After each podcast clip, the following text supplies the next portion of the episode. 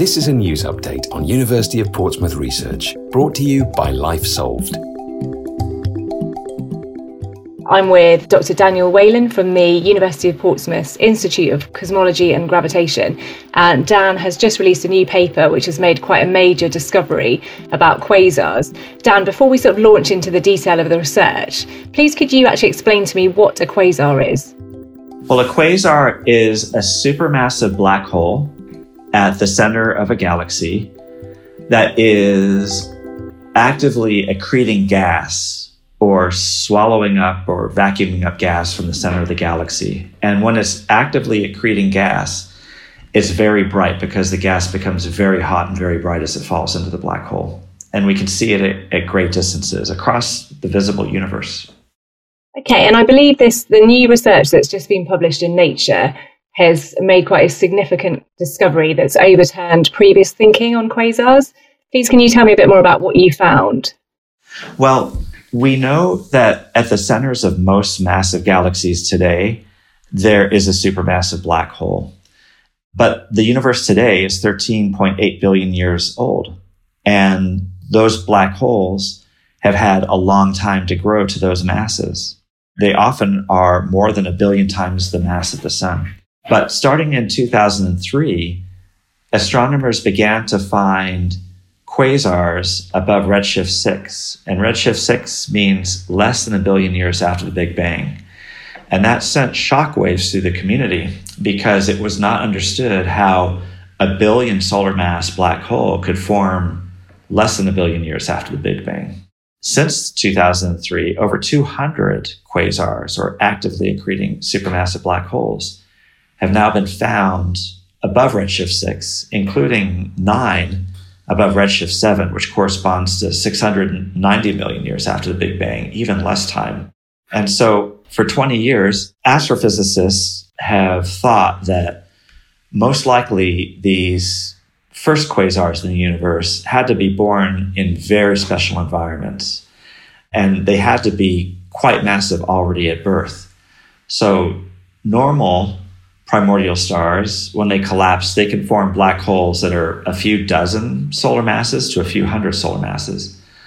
But under very special circumstances, which are quite difficult to achieve, it was possible for primordial stars to form with masses of 100,000 solar masses. And instead of exploding, those stars collapsed to form very, very massive black holes at birth. And it's believed that those were the seeds of the first quasars in the universe. The difficulty with that picture is that quasars in the first billion years of the universe are pretty rare. Only about one of them per billion cubic light years of space have been found so far.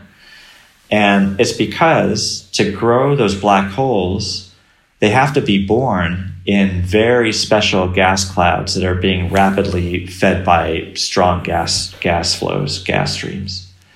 And it's difficult to get exactly the right conditions for supermassive stars to form in these very, very, very rare primordial gas clouds. And for a long time, it was not understood how that could have happened. And what our paper showed was that these gas clouds at birth were so turbulent that they prevented normal primordial star formation until they reached masses of about 10 million times the mass of the sun, the gas clouds did. At which point, gravity overcame the turbulence in the cloud and caused gas to crash to its center at very high rates and build up supermassive primordial stars. And this was important because all of the primordial clouds capable of making it a primordial quasar had to be fed by these very turbulent flows. And what we found, in effect, was the very rare reservoirs of gas capable of making a supermassive black hole in such short times created their own massive black hole seeds without any need for exotic circumstances as had been thought for the last 20 years. Oh, wow. So this has overturned some pretty major thinking. Dan, I know you've mentioned that the, the quasars are these kind of extremely bright, they're an extremely bright nucleus of an active galaxy. So even though they're so luminous, you mentioned they're quite difficult to see or find. Is that the case? They're not difficult to see, but there aren't many of them. So you have to sift through large areas of the sky to find them. But we do that now. So, how did you actually make this discovery, this huge discovery that's overturned this thinking?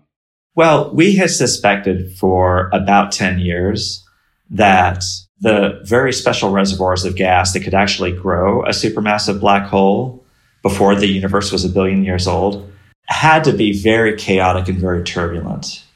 And the way normal primordial star formation was thought to be suppressed to get supermassive stars was if you had like a nearby cluster of stars with strong ultraviolet radiation that bathed the cloud and prevented a normal star from forming, or something, some other very exotic effect like supersonic motions, relative motions between gas and dark matter, dark matter being the major constituent of these early gas clouds. And one of those two processes had been thought for 20 years to be the origin of primordial stars. But we realized that if these reservoirs of gas were growing very quickly at very early times, they had to be very turbulent. And turbulence could also prevent normal primordial stars from forming until the halo just became so massive that gravity just overcame turbulence and caused that gas to come crashing down to the center of the galaxy and form supermassive stars. The difficulty in demonstrating that came from the fact that these reservoirs are so rare. So if you want to follow this process in a supercomputer simulation, you have to have a simulation box, a three dimensional box that's at least 100 million light years on the side to have any hope of capturing one of these rare reservoirs of gas. In a box that size, it's hard to zoom in and zoom in like a microscope down into processes that occur deep in that cloud, which is where these supermassive stars were forming. But improvements in code capabilities and computers just happened in the last couple of years that enabled us to do this. So, although we suspected that this would be true for a long time, we didn't have the technology to verify it until just in the last year or two. And Dan, I know you're the lead author of the study, but have you worked with numerous other institutions on the research? We have colleagues who are working at the United Emirates University in UAE and also in Canada, and then another institution here in the UK at Exeter University. The supercomputer you mentioned, so is that based somewhere? Is that based in Portsmouth or elsewhere? Yeah, so we do have a supercomputer here at ICG, but these simulations were actually performed at a computing cluster at UAEU, so in the United Arab Emirates what does this particular study now mean for further research into the early universe? Well, it solves two important puzzles. One is how the first quasars were born, but also it explains their numbers.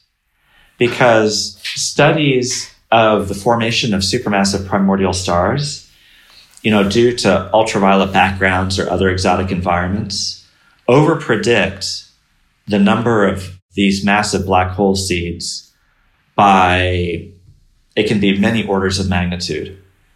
And because these reservoirs can form their own massive seeds, not only did we explain how these quasars were born, we now understand their demographics, or in other words, their numbers a billion years after the Big Bang, because their numbers are not tied to how the seeds formed. It was directly related to how many of these rare gas reservoirs resided within a cubic billion light years of space at those times.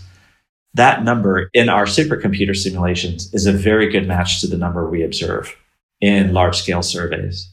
And so we think we now understand not just how they were born, but their numbers at high redshift or at early times in the universe. Okay, thank you so much, Dan. Thank you very much for, first of all, explaining exactly what a quasar is, but also for talking me through your research and explaining how these quasars formed so early in cosmic history. It's really fascinating, so thank you for talking to me. To find out more about news, events, and research from the University of Portsmouth, go to port.ac.uk or follow us at Portsmouth Uni on Twitter and Instagram.